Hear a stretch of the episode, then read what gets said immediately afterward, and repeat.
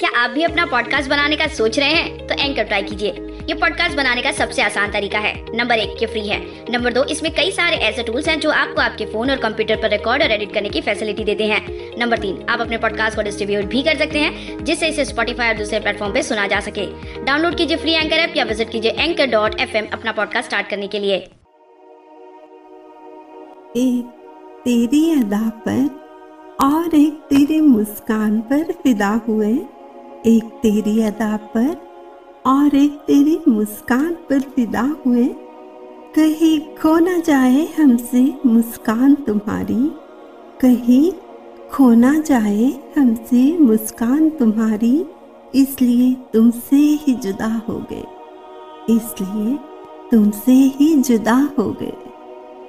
हाय, ये प्यार बड़ा ही बेदर्द होता है ना?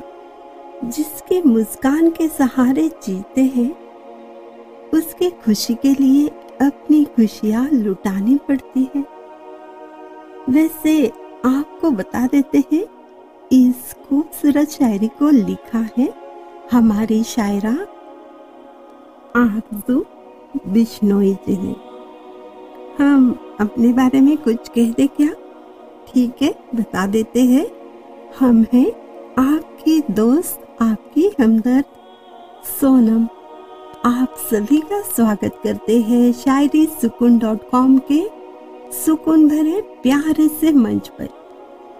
आपकी मुस्कान बरकरार रखते हुए और एक शायरी पेश करते हैं।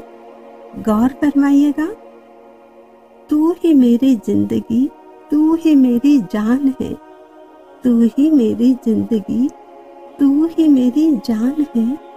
रोते हुए भी हंसा दे, ऐसी तेरी मुस्कान है। ओ, कितनी प्यारी सी शायरी है ना।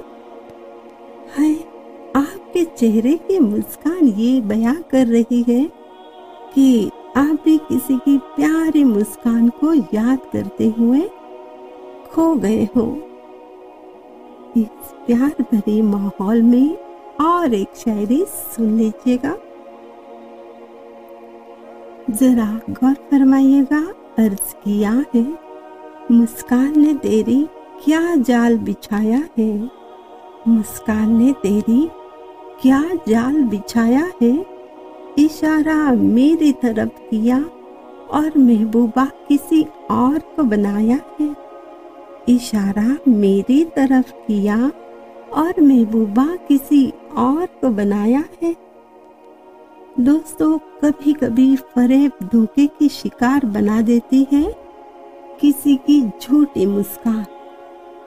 आपको ऐसे लोगों से दूर रहना है और शायरियों का साथ लेकर अपने चेहरे की मुस्कान बरकरार रखनी है, खूबसूरत शायरिया शेयर करनी है।